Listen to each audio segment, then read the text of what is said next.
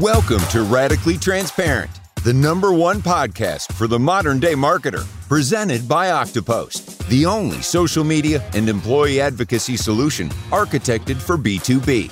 Each episode shines a light on the inner workings of B2B leadership, including what keeps successful CEOs, CMOs, and VPs up at night professionally.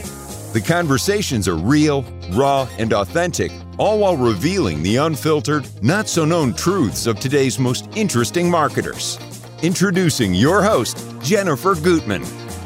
Hello, world.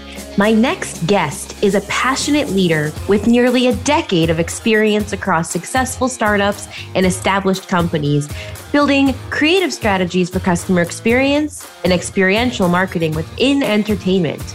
Now, in the words of my next guest, marketing isn't only a great content, it should craft and cultivate the story of your brand, bringing you closer to the customer by humanizing the brand, humanizing the industry, humanizing people behind the brand. Please join me in welcoming Matt Balcerek, marketing leader at Debbie and one of Forbes 30 under 30 to the show. Matt, are you ready to get radically transparent with me? Yes, I am. Thank you so much for having me. Absolutely. And, and we're, we're excited to have you and, and also to mm-hmm. learn a bit about Debbie. It's a very fascinating uh, tool. But before we do dive in, I'm just interested, you know, 30 under 30, that's quite an accomplishment. So, congratulations there. Um, no easy feat, super talented. Could you give us a brief look into your professional journey, how you found yourself on Forbes 30 under 30, even Matt as a marketing leader at Debbie. Just give it, give it to us all. sure. Yeah. Um, I'm more than happy to. So, um, I was always a great fan of the creative world in general, I think. Um, I actually started off my career as an actor in TV house when I was a kid back in Poland, uh, where I'm from. Um, I truly loved the experience and it made me want to be a part of other creative journeys. Um, and you know, like for some, it may seem like two different, totally different worlds: entertainment, then fintech, business space. But it's actually not that different when you think about it a bit more. Um, so my first, my first like actual professional experience comes from uh, Monzo Bank in the UK. Okay. Um, one of the fastest growing startups in the UK at the time. It's it's really solved a huge problem on the market where um, traditional banks were overcharging customers, making them incur additional fees, stopping them from from managing their budgets well, becoming like financially literate um, individuals that I believe a lot of us now have become with all of those apps available on the market. Uh, but in general, traditional banks were creating those barriers rather than bridges for, for, for their customers. And Monzo came in.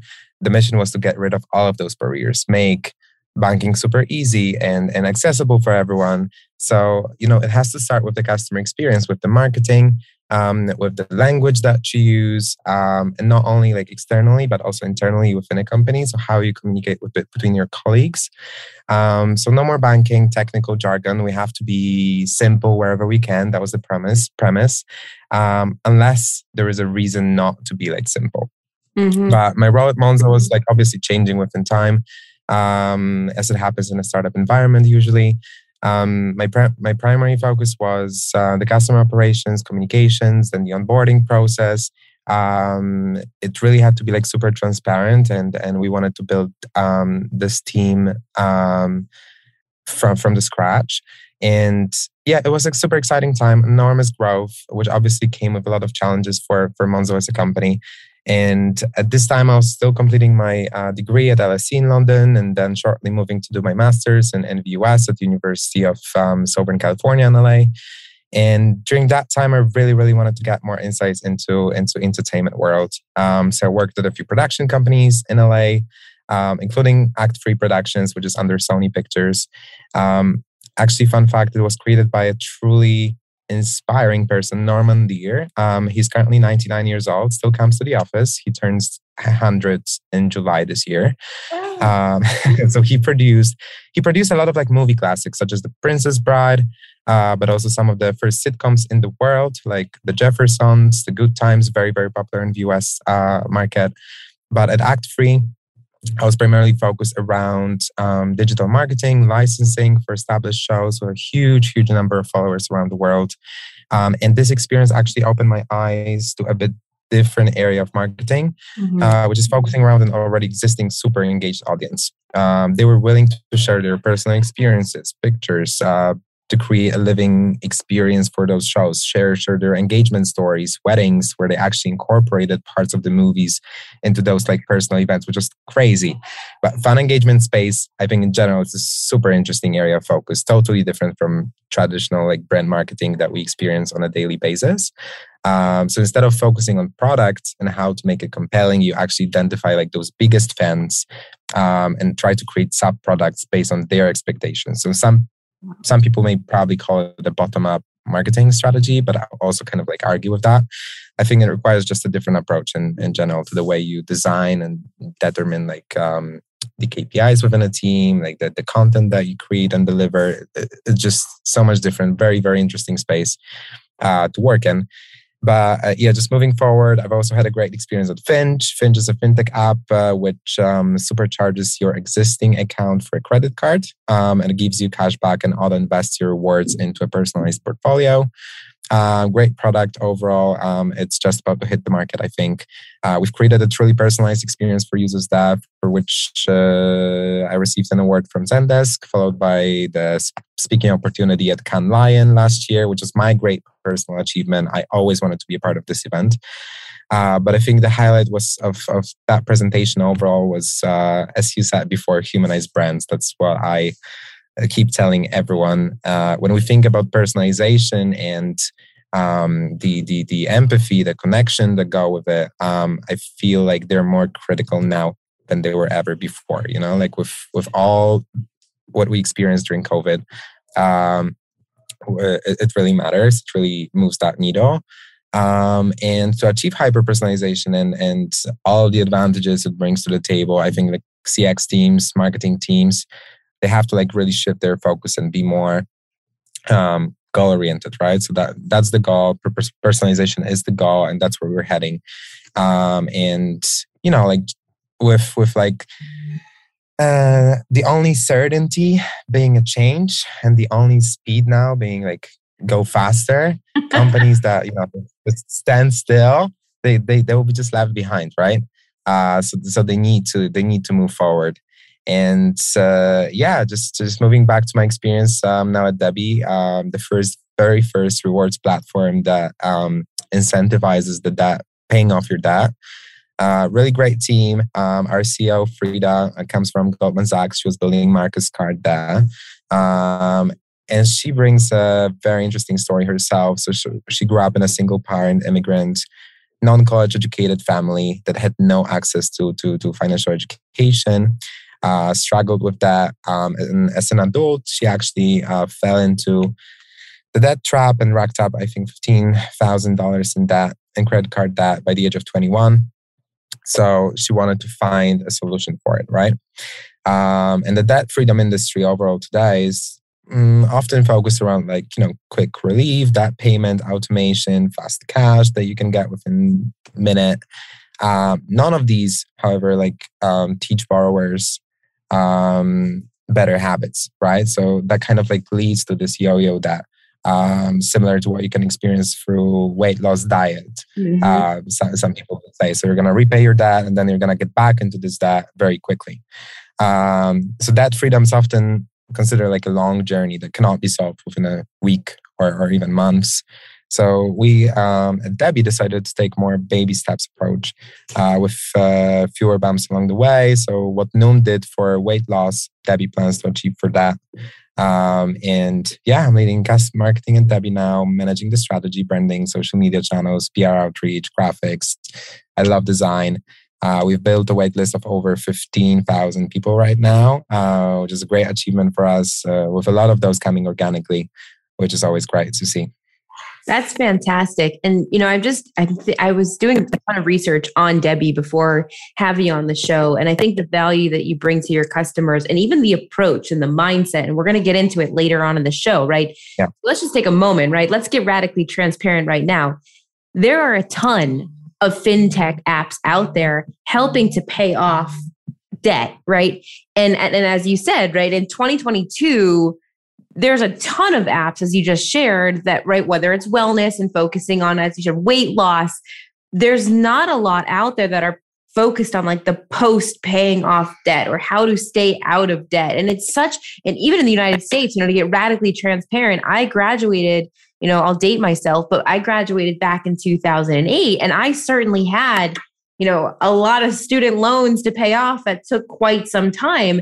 And when I was reading through what Debbie does. I wish there was a Debbie back then that would have been able to help me prioritize and take those baby steps because right if you're seeing that end debt number it can be a big number and very intimidating. So debbie's approach is pretty awesome. Um, i was wondering can you break down perhaps how you are mixing behavioral psychology concepts together with your personalization yeah so um yeah, as you said, like student loan is one thing, definitely. Like personal loans, um, credit card balances, I think, saw their largest increase in 22 years, right? So it's yeah. uh, it's an insane like consumption driven economy that's growing, but like a lot of people still have the, like, those very poor financial habits. They don't know how to get out of this debt. Um, and uh, you know, like it's it's very hard for them to find the, the right solution. And I'm uh, I'm sure you're aware even of um, something called buy now pay later, which is like yeah. actually exploding in recent months in the US. And some people say, oh, it's not a loan. Well, it is a loan, uh, not significantly different from traditional personal loans, right? Um, so, so they've created like all of those companies, credit card companies, buy now pay later's, whatever else. Um, they've created a culture that often promotes um, sort of like a poor spending decisions, right? So they can achieve more profit and do not really care about the um, the customer that they have. Um, so we really wanted to find the solution to that problem. As I said, like normally cash advances, debt auto pay apps, maybe debt consolidation. Um, they had a lot of like long term negative impacts on people rather than um, targeting those like underlying behaviors that lead to um, helping people get out of this debt. But ultimately, this is a very difficult problem to solve because it requires efforts on the part of the user as well. So no technology can get you out of that, right? Can, technology can only get you part of the way, uh, but it doesn't solve this, this human problem that we have. And that's what Debbie kind of like aims to bring to the table. Understanding how to like start behavioral change is one of the toughest things to do because it requires effort on the user's part, as I said, when, when building the solution. But what we did, we brought a financial therapist on board, um, Erica. She's really, really helpful when it comes to understanding what people are going through and how how to trigger the change. Um, and even though like we're very early stage right now with only a few hundred users on board, we already noticed that a lot of those people who are on the app, they already had a very high intent or motivation. So they want to change or are already in the early stage stages of change. Um, so within the app itself, um, you'll find um, personalized debt payoff plans, streaks uh, for completing your goals, but also something that we call quick wins. Mm-hmm. Uh, these are educational modules built around your spending patterns, that payoff journey. Uh, one of my favorite ones is called Free Whys. So the idea is basically to ask yourself three times why, to actually understand the root cause of the issue or or the reason behind it. So um, let's say um, you want to understand why you want to get out of debt. The first answer will usually be, "Oh, I just want to be debt free." But why you want to be debt free, and that reason may be saving for a new house. And again, why you want to save for a new house so that my ch- children ha- can have, let's say, a comfortable life in the future. So in that case, you actually want to succeed as a parent rather than be debt free. If that makes sense. Uh, and that we that was what we're gonna like yeah so that's what we want to kind of like try to make people understand so it's not only about paying off your debt it's something like there's an underlying issue uh, that will make your life better if you do repay your debt um, which is super interesting. And yeah, that, you know, very complex problem solving it isn't just about getting the numbers, interest uh, rates right, but also dealing with those emotions, motivations of spending behavior. Um, and we really understood that um, this like human centric approach was necessary. So we decided to explore like the personas that Debbie could most effectively target in in, in the early days of the app, um, and what kind of like life changes the, those people are going through. Are they recent college grads, as you said before? Maybe they're young moms. Maybe uh, maybe they're uh, preparing for a wedding. Um, so we kind of, kind of came up with different messaging directly related to their specific feelings, uh, motivations, and with, within those quick wins. And that was actually the starting point. So within the app, we started collect, collecting like more and more data with time um, to see some general patterns, spending habits. Uh, we are, we also introduced something called transaction Tinder recently, so you can kind of like swipe right and left on the transactions that you feel happy about, and those that you feel that. unhappy. uh, which is kind of cool. I, I, love that feature. Um, and yeah, then with like all of that data that we get, uh, we consulted with the financial therapist, built more quick wins, quick win modules to trigger like those positive changes. Uh, we engaged in a lot of um, uh, a lot in our growing Facebook community that we have. Uh, where people actually ask for advice, suggestions. They share their personal stories. The what was the starting debt? What was the current? What's the current debt? Uh, it's super interesting to see. But yeah, I think like customer centricity is something that like actually helps to move that needle and and and creates that unique um, feeling within the app. Customer relationship should be like you know formed using hyper personalized features generally speaking. So like all of those like data related elements, they, they create that experience. But overall it should come from people from the community that we have, not from technology that we use. I love that. And and I just what the Debbie team is doing, I think, to really personalize. I mean, right, to, to hyper personalize, to go into these personas and go deeper, right? Than right, why are they using the app, right? To use those three whys even back on your technology, but to really go so deep to give your customer such a personalized experience, I think it's key. And I think what what you and Team Debbie are doing is really taking the business to experience or B2E, if you will, to a whole new level in the fintech space. And I know we caught off we caught up, you know, offline and you had coined a campaign that really caught my attention. Um, you called it "Become Our Friend" campaign, um, and and you were you know talking to me about how in a traditionally non-friend-ish persona type industry, right? You're building this "Become Our Friend" campaign. My question to you Matt, is why did you create it? Um, and then I know you mentioned to me an interesting approach you took to your T's and C's, which I'd love to open up because I've never heard this before. And your approach made me actually want to add it into the Oktopost T's and C's because it made me really want to be your friend. Yeah, totally. Yeah. So basically, if you think about personalization, it's so hard sometimes to think about it and how you can scale it because like you can create like those little experiences but they may not be scalable right so if you want to actually succeed in creating these at scale.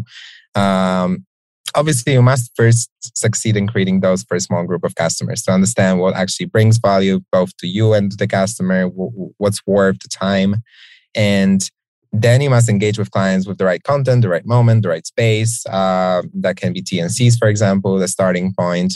But personalization generally is like super broad topic. For some uh, people that I talk to, like they consider a chatbot or like a mobile experience uh, a personalization feature. For me, not necessarily. For others, it's going to be a targeted email with a customer's name on the top, right? For someone else, it's going to be a specific. yeah, yeah, yeah. Hey, hey, Matt. it's so nice to talk to you. Yes, um, yes. For someone else, it's gonna be you know like a specific I don't know product recommendation um, machine learning system, AI, whatever it might be. But I think eventually it comes down to a question like what the user wants from us, what, what kind of language they expect us to talk uh, to communicate with them. And I honestly um, doubt there's like a single answer for that, but we're trying like uh, to think about those concepts. I actually started thinking about uh, them while at Finch, uh, I think for for a long time, I was just I wanted to introduce something that creates this wow moment from the beginning, something that um, establishes the bond between us as a brand and the end user. So in today's world, you know, like where we often have no actual interaction with the user through those apps, we only we only like kind of see the name and and the date of birth, whatever it might be. Um, it might seem very hard to introduce a human element, which seems real doesn't come across as fake or forced. Yeah. I hate, I actually hate customer support, like customer conversations uh, sometimes with companies when they're like forcing this, like, um, how are you feeling today? I'm, I'm, I'm, I'm great. Like, uh, it seems like super fake to me at times. Uh, so at Finch, instead of doing that, we introduced um, a hyper personalization campaign that involves the whole customer journey. So not only like customer support, but from the beginning, you're being introduced to your own Finch buddy who's there to support you. He also mails you a handwritten thank you card, uh, which is followed by a personal video from the founder who addresses you by name make first deposit. So the idea was basically to show face behind the brand. No matter how big or small the team is, I think you have to be like radically transparent with your users, with with with startups, even more. Show them that you're building a product and do not pretend like you're a huge corporation with thousands of people. Uh, you need to take advantage of the stage you're in, right? And what you can achieve with very little effort sometimes. So think about the scalability element um, later on. But when it comes to TNCs, um, I think uh, you know, like I generally love emo- I generally love emojis, and everyone who knows me will definitely know that. Um, messages, you know, are sometimes bland, like they have no feelings. How are you gonna judge, like, if someone genuinely tells you, "Oh, it was good"? Like, the I, I send like let's say some design, and they're just like I mean they're gonna say, "Oh, looks good." I don't I don't know if that's genuine or if that's um you know kind of like fake or something to express how we feel and emojis are a part of it, right? Uh, when it comes to TNCs, when you which you've mentioned, emojis were in, indeed a part of TNCs at Monzo in the UK. Uh, so in, in, the beginning, the idea was to make it super simple, easy to read, easy to digest, rather than presenting a hundred-page long document, font size eight, that no one will ever read. Uh, emojis were made it feel like more and more accessible, right? Easier to understand, easier to break down. Um, in the US, however, um, with all of the legal processes, it's a bit harder to introduce something like this. Um, at Finch, I created a, like a summary of TNCs, but then again, it needed to be approved by a legal team, a legal team, etc., etc. Um, I'll definitely get there at, at, some point. Just just need more time.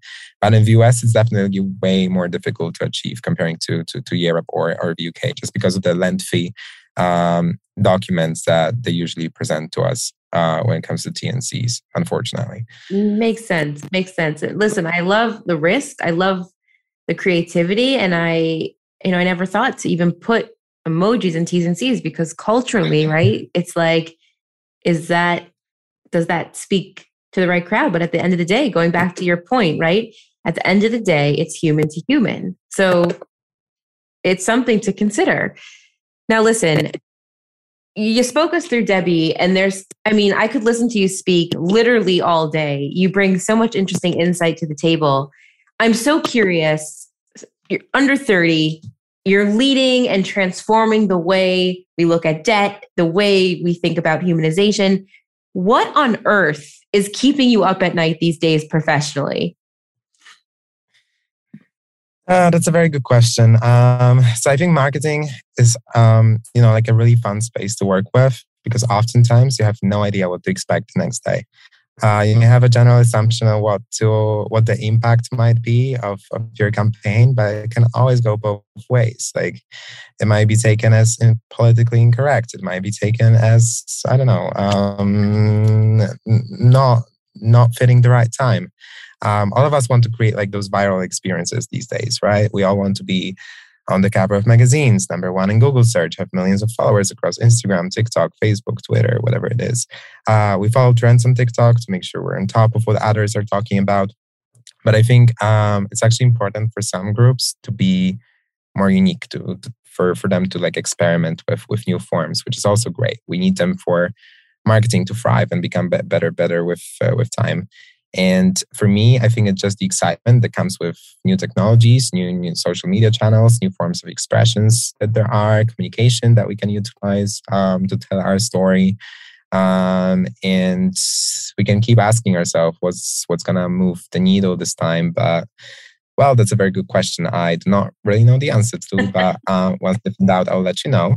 Uh, we'll have to keep trying and be be be excited about what we do. So sometimes, um, actually, fun fact. Sometimes I have those dreams of like um, something that can go viral, like those like campaigns that uh, not not really like directly, but then I wake up in the middle of the night and I need to note it down.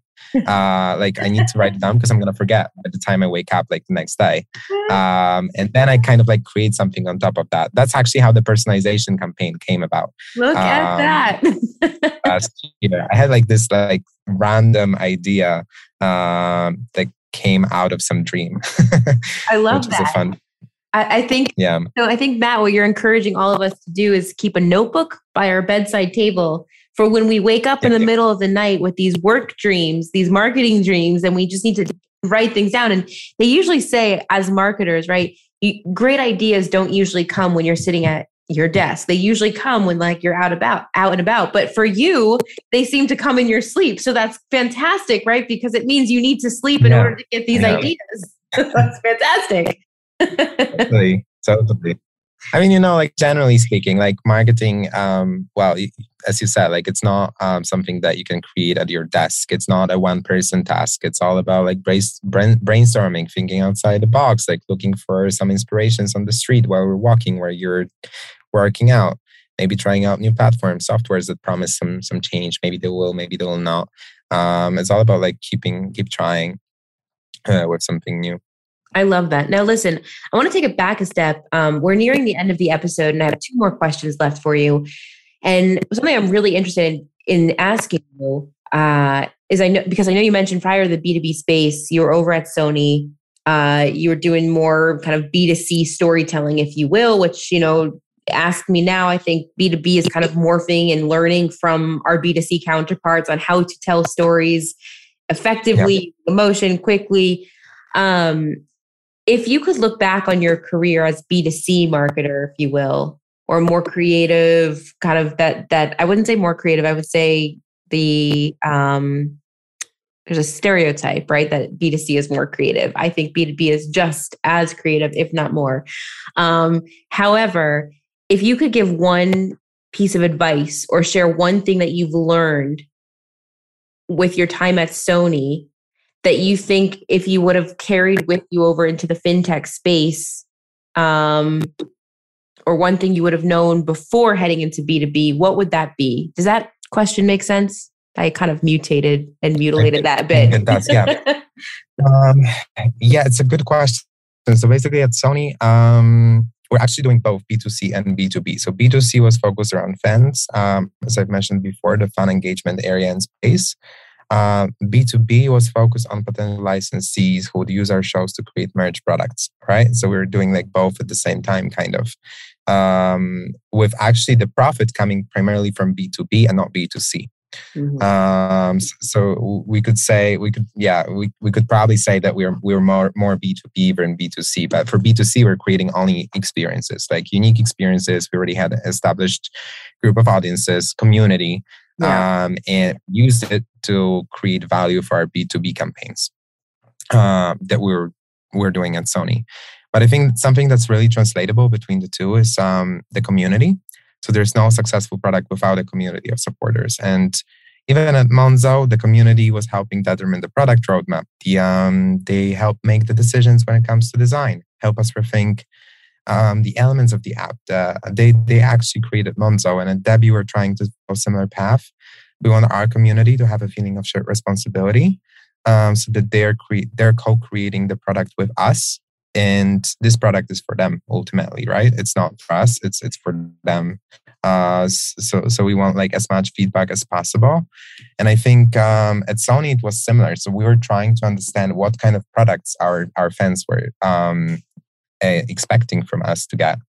And then we're like trying to market it to the right licensees those who can deliver those products to, to those people uh, which was very um, interesting at the time. But yeah i think generally speaking a community um, is something that needs to be a part of the fintech more um, and a lot of people underestimate the value of that I would have to agree with you on that. Uh, and, and, community is a powerful thing, certainly a topic for another show. So I'm going to close out with my favorite question. Um, because when I looked you up, I have to say I learned quite a lot about you. And then in these last 30 minutes, I've just, you know, everything you've shared with us super interesting, really intricate details on how you're going about humanizing and, and building these different campaigns.